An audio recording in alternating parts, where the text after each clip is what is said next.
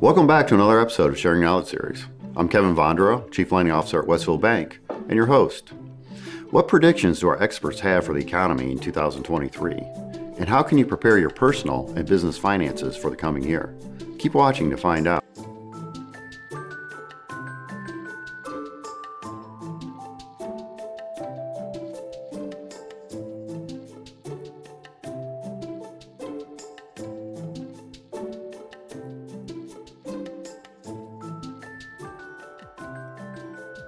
Welcome to another episode of Sharing Knowledge Series. I'm your host, Kevin Vondero, and we have two great guests joining us here today.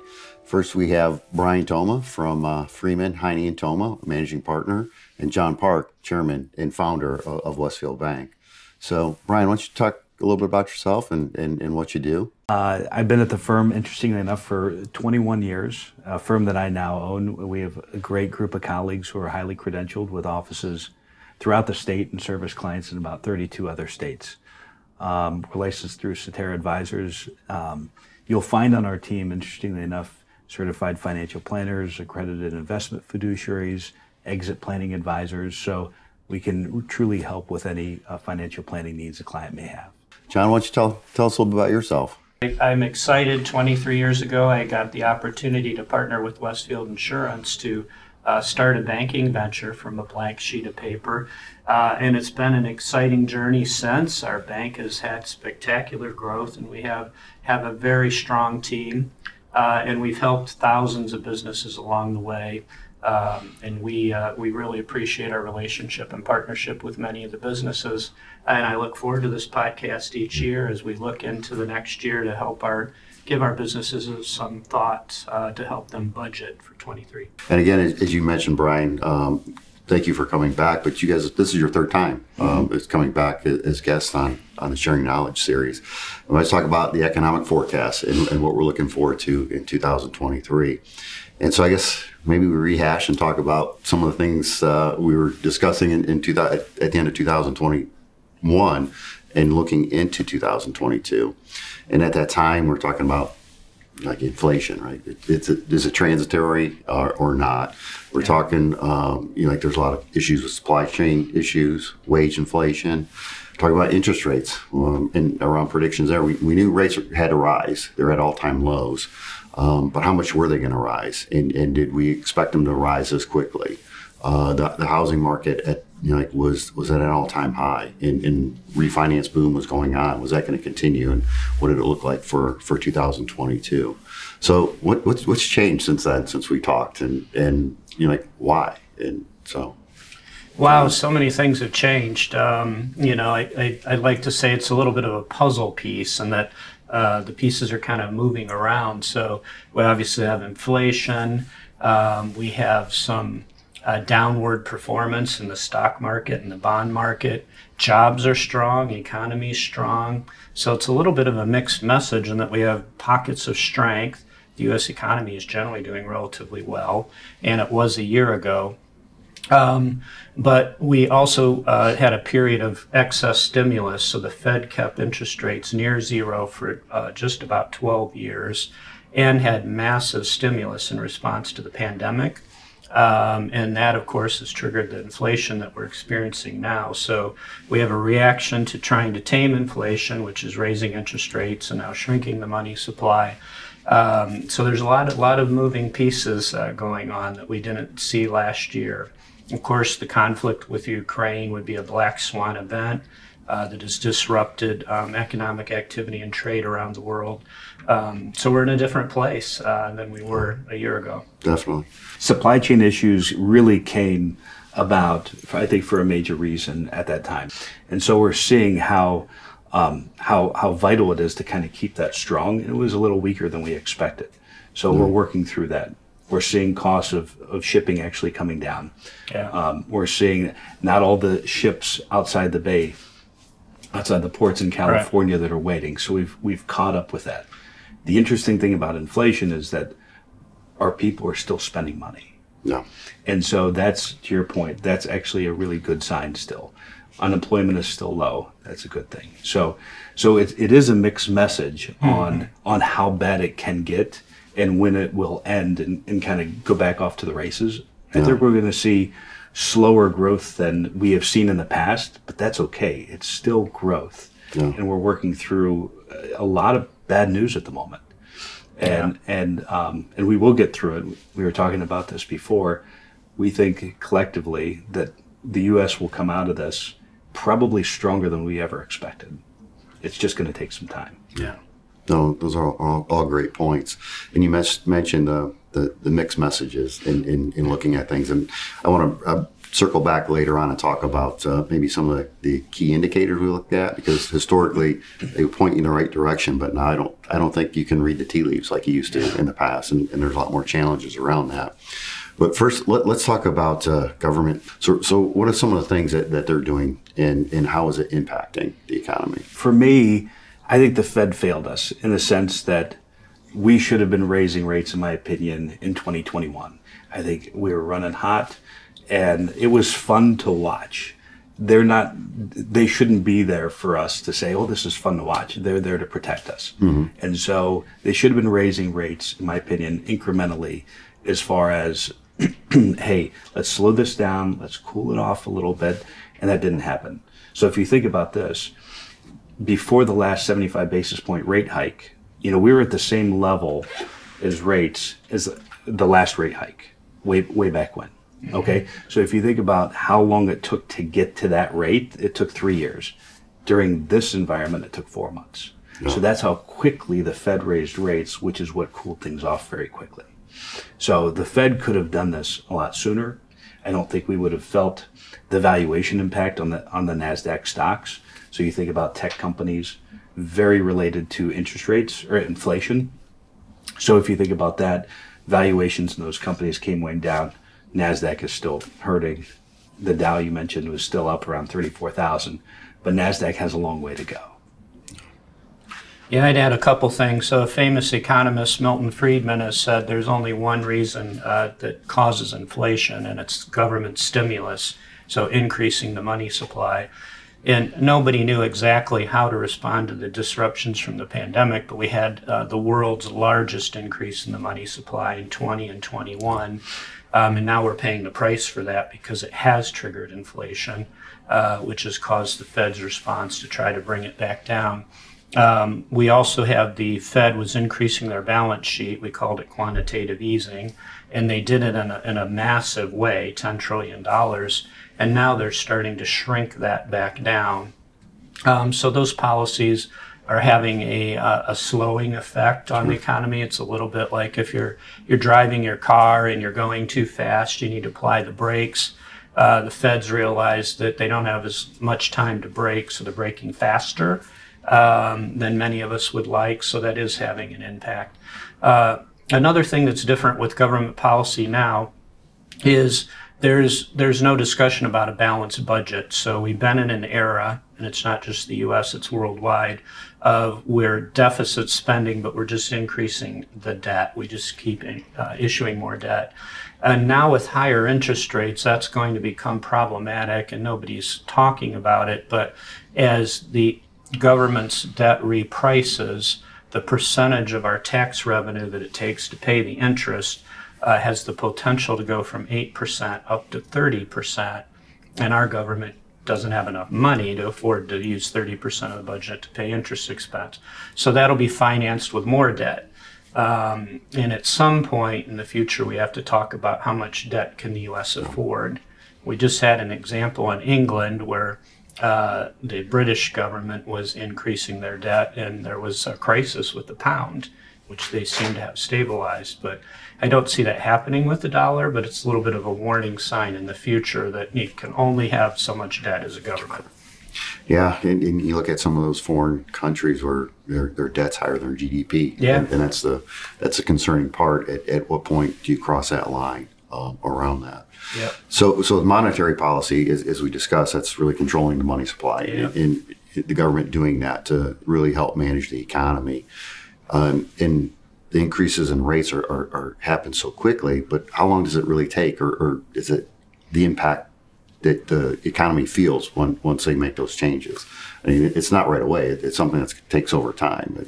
Historically. Yeah, it'll it'll take a number of years. One thing that happens when rates are low, especially for a long period of time, is leverage. So it, it's a it's a profitable trade to borrow very low, invest like the stock market. You can multiply your returns. So you have things like hedge funds that are playing the game of leverage and others. Um, well, with higher rates, it makes leverage more risky and less profitable. So you start to see the leverage start to unwind. Um, last year, I talked in our session about kind of a risk on, risk off cycle. So, risk on is buy everything you can and borrow money.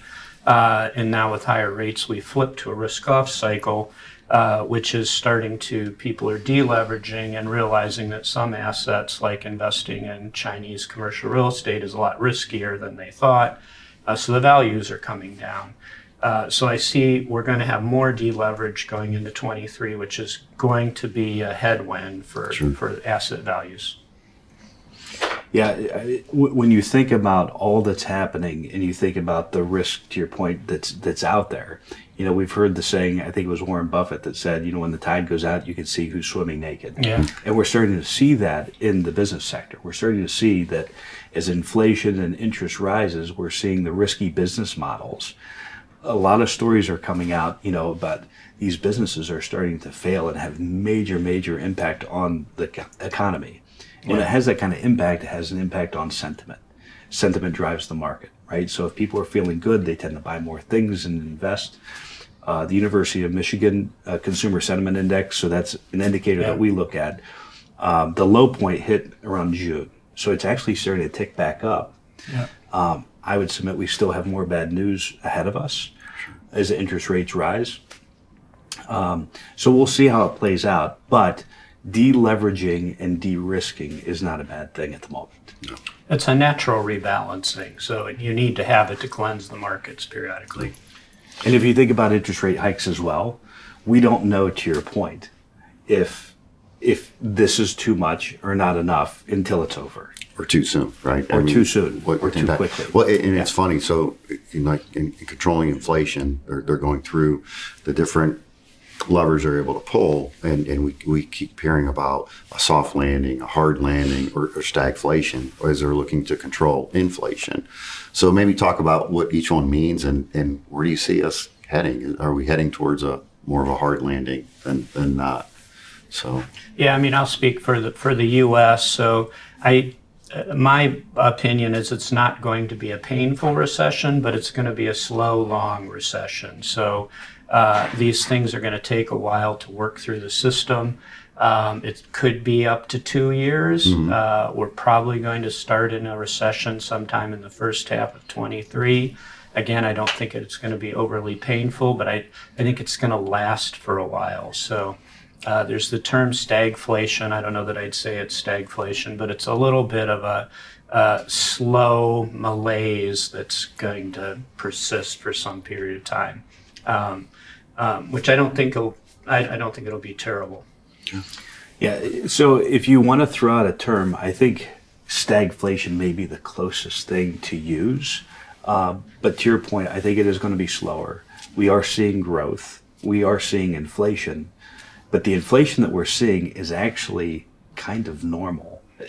Costs of things. So we're so used to interest being zero Yeah. that we think that this is just um, abnormal, and it's not in the grand scheme of things if you look back in time. So it feels because we got here so quickly, it it feels like a knee jerk, and it is, but we're not in a bad place. We're in a place I think that we should be at.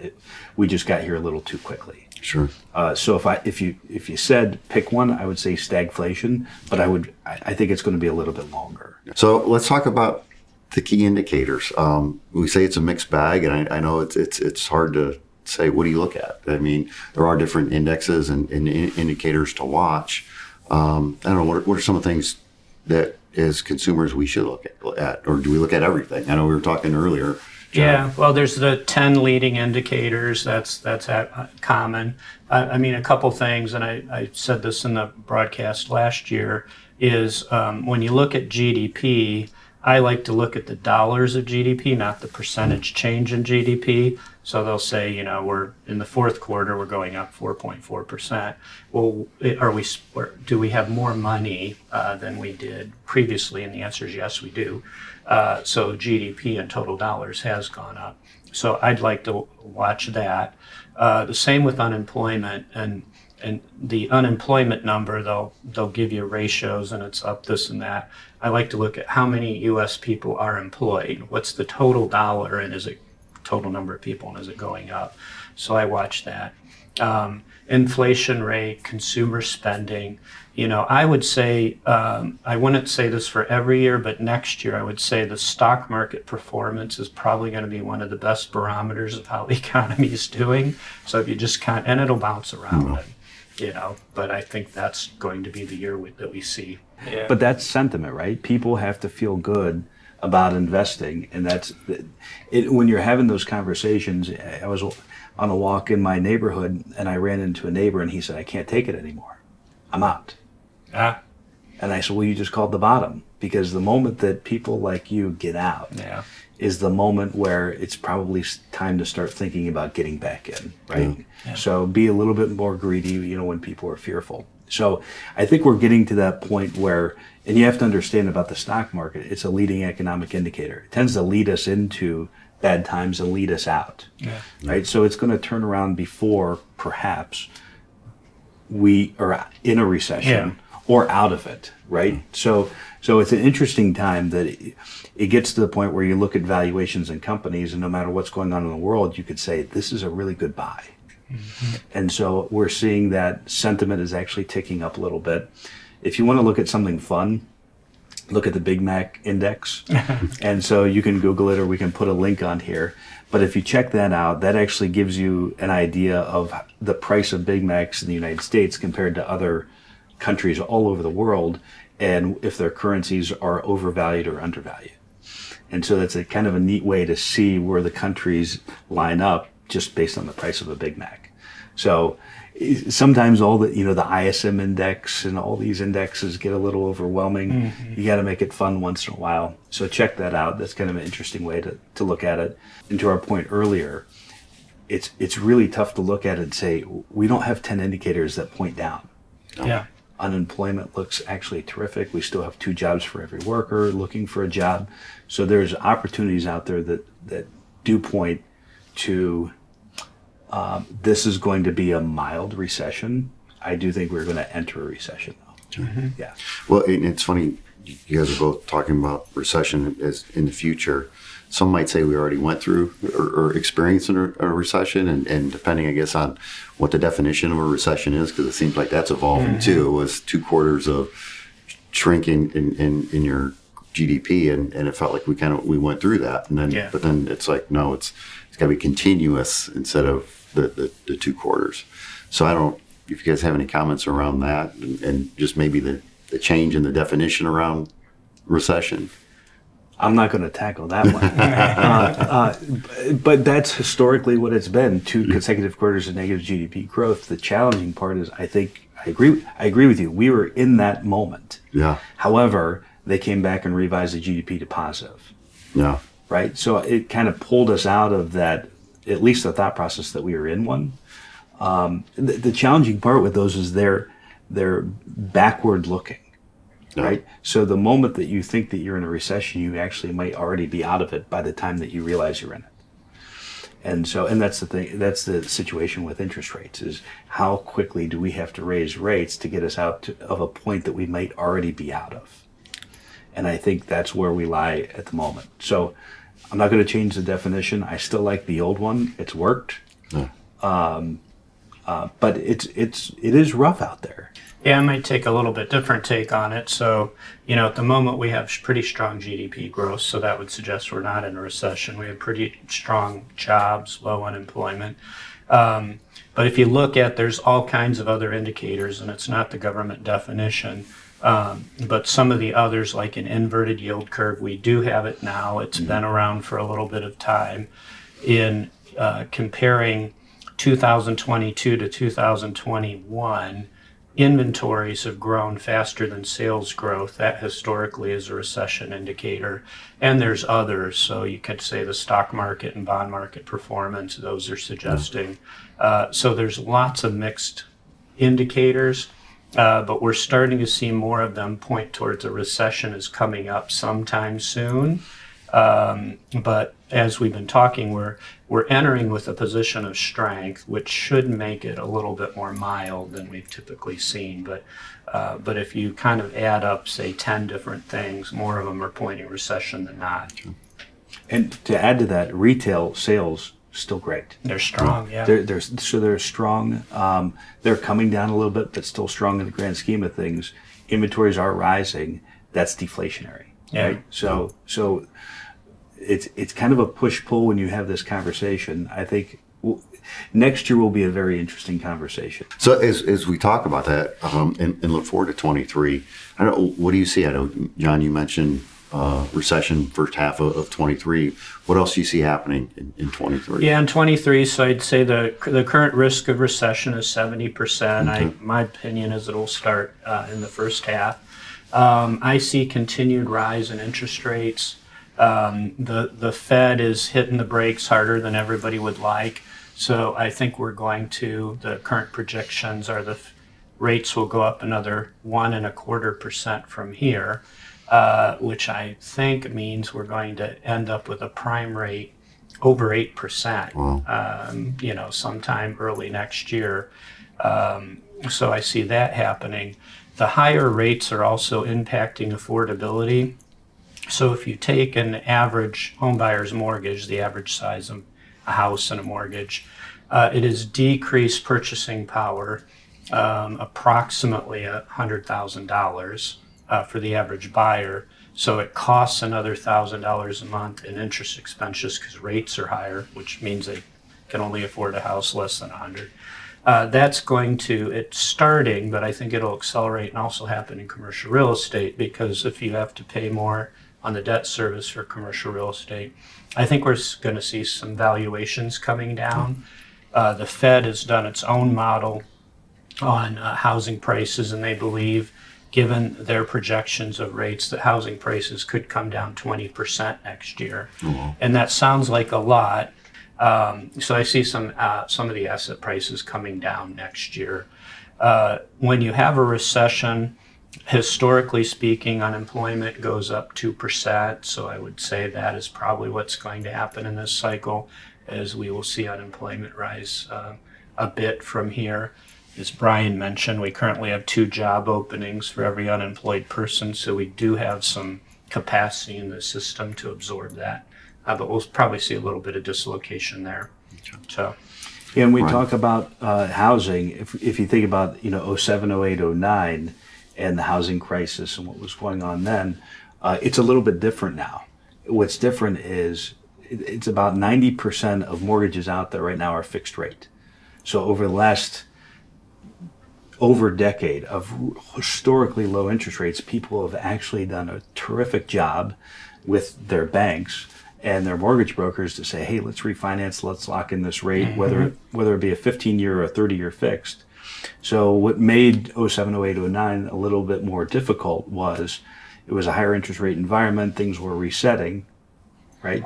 And so you had those one, three, five, seven, ten year arms that really they exist right now, but they weren't sold or used as much in the last 10 years. And so we have people that own their homes that are in a better environment at Yeah. the moment. And now you're going to see a flip a little bit as interest rates rise where we're at today. You're going to see adjustable rate mortgages kind of come back into it. We're seeing Um, it now. We're seeing it now. But the banks have done, in my opinion, a really good job of making it, doing their due diligence on their mortgages. Mm-hmm. So if you fog a mirror, you can't just go get a mortgage anymore. You really have to prove that you can pay for it. Mm-hmm. And so even if adjustable rate mortgages come back a little bit, it's not going to be like 07, 08, 09. no, I don't think so either. Yeah. So, as we talk about 23 and, and, and what we think is going to happen, what advice are you giving clients? I mean, what can we tell business owners and, and individuals how to react and, and perform and some of the things they should do? Yeah, so I, I've talked about this every year. I'm a big proponent when I counsel our clients. You got to have a dream team. You have to have a, a team that's rowing in the same direction as you, professionals, because you can't go it alone. Whether you're an individual, business owner, whoever it may be, um, you need to surround yourself by professionals that you believe in, trust in, and they know your goals. So I would encourage you get a good banker, get a good CPA, get a good attorney, get a good investment advisor. And it's okay that they're all different people. You know, you can't be jack of all trades, master of none. So you want to make sure that you're working with somebody um, who, like I said, is rowing in the same direction. So get a dream team. And also, with the market down as much as it is, it's it's it's a very difficult and uncomfortable feeling when you look at your portfolio in your statement, even if it's on paper. Wow, this this is a mm-hmm. meaningful impact. And at the moment, w- there's been nowhere to hide in the sense that stocks are down, bonds are down. Bonds sometimes as much down as stocks at the Yeah. moment. So that protective capability that they usually provide wasn't there. And so I would say if you don't have a plan, get a plan and have your advisor stress test your portfolio. You should know the risks that you can afford to take. That's really important so that you can go through times like this and say, we tested a bad time like this and it's, it's going to be okay. The people who haven't tested it feel very uncomfortable in times like this. So I would say get a plan, make sure your professionals your dream team in your life really understand what your goals are, whether it's to start a business, exit a business, retire comfortably, whatever it may be. Just make sure you have a plan and you stick to it. I mean, building on that, I think the message might be stay the course. Um, so I mentioned asset values adjusting and so forth. Uh, mentally, it has an effect of there's what we call the wealth effect, and when things go down, you start to feel a little bit more negative. I'd say it's probably temporary, so I'd say stay the course. Don't get too worked up about it. Um, you know, on the flip side of that, I guess I advise businesses. Um, cash is king. We've all heard that uh, that saying. Uh, so the the more cash and liquidity you can have going into 23, I think there's going to be some great bargain purchase options. Whether you're buying investments or you buy out a competitor, you launch a new product line. I think it'll be one of the best years we will see to make investments because you'll be able to make them at a lower basis. Uh, so I'd offer that. Um, another piece of advice is is we've seen friction with China uh, with trade. Um, I, I don't have a clear future, but I'd say it's more likely to continue than not. So I would encourage businesses to think about their risk exposure to China from either sales or from a supplier base, and maybe make up backup arrangements. Think about should you reshore things back to North America. Um, could be a good thing to think about. From a risk management standpoint, I'd suggest, uh, eh, being a banker, we're seeing a noticeable increase in check fraud and um, account hacks, uh, cybersecurity hacks, uh, and of course they're they're usually uh, trying to do that to banks. Fortunately, we have really good systems, uh, but customer accounts are we're starting to see more breaches or more fraudulent checks. So one of the best things you can use to protect yourself is called positive pay. If you don't have it, I'd suggest you talk to your banker to help prevent uh, losses. We're seeing uh, generally on a weekly basis um, account takeovers and password, um, you know, problems and things like. And companies are losing money. Uh, so I, I'd say shore up your own uh, risk. Um, last thing I would mention is there's a long forgotten banking product since interest rates have been zero. Many of us have not been thinking about cash sweep.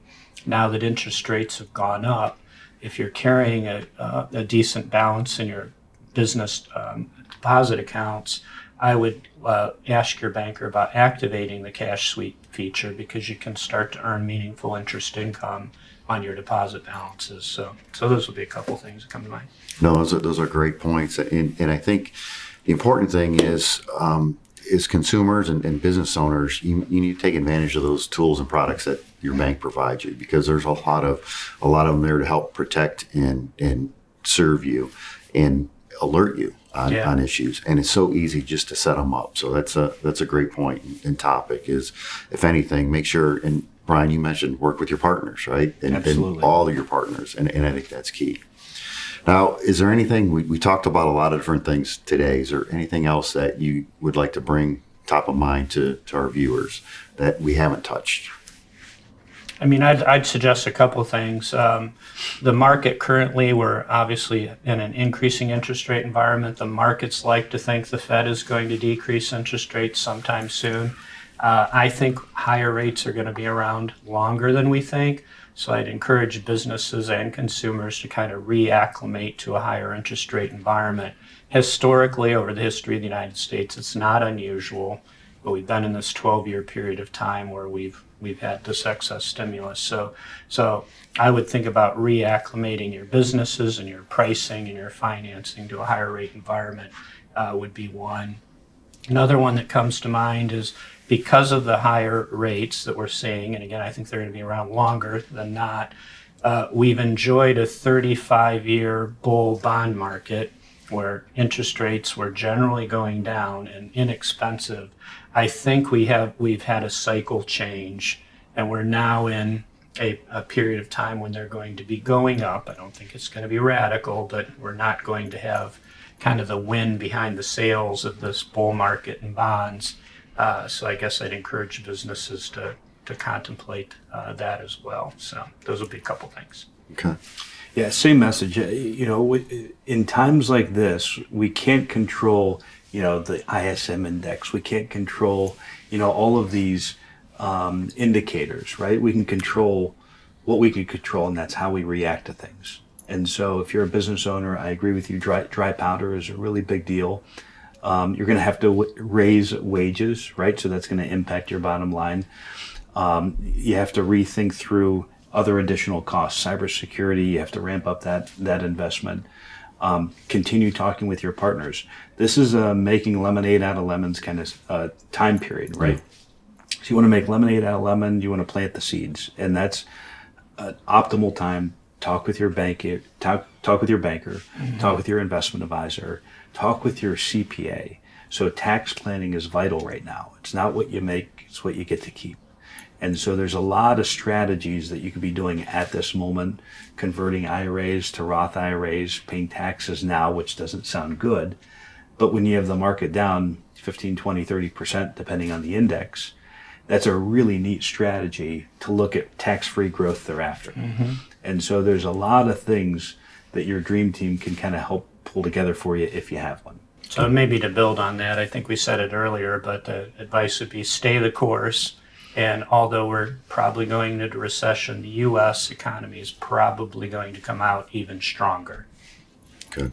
That's, that's good information I, and, and, and messages I think our, our audience is really going to appreciate uh, hearing from both of you. Well, I want to thank you both again for, for joining us. This is the third time, and it's one of my favorite episodes to do. So thank you both again. Thank you. Yeah, Good to be thank with you. you. Yeah. Sharing Knowledge is brought to you by Westfield Bank, hosted by Kevin Vondero, Chief Lending Officer. From the imagination and creativity of Chris Van Osdale, Erica Bailey, Suzanne Favre, Corinne Wilson, Kartika Caffey, the Marketing and Communications Strategist at Westfield Bank. Produced, edited, and mixed by Shark and Minnow. Learn more at westfield-bank.com forward slash SKS. Sharing knowledge and shedding light on the financial industry to empower financial freedom. The Sharing Knowledge series of videos, podcast episodes, and articles are for informational purposes only and is not intended to serve as legal, tax, financial investment, accounting, or regulatory advice. Opinions expressed and third party information shared herein do not reflect the opinions of Westfield Bank, Westfield Group, or any of its subsidiaries or affiliates. The information shared does not constitute nor is intended as an offer or solicitation for the purchase or sale of any product or service. Testimonials may not be representative of the experience of other customers and are not guarantees of future performance or success. Bank products and services provided by Westfield Bank, member FDIC, an equal opportunity lender. Investment products are not FDIC insured, are not bank guaranteed, may lose value, are not a deposit, are not insured by any federal or state government agency. Westfield Bank does not provide legal advice. Securities and advisory services offered through Cetera Advisors LLC, member FINRA, SIPC, a broker dealer, and registered investment advisor. Cetera is under separate ownership from any other named entity. Freeman Heine Toma and FHT Advisors are registered trade names of Freeman Heine Toma LLC, an Ohio limited liability company.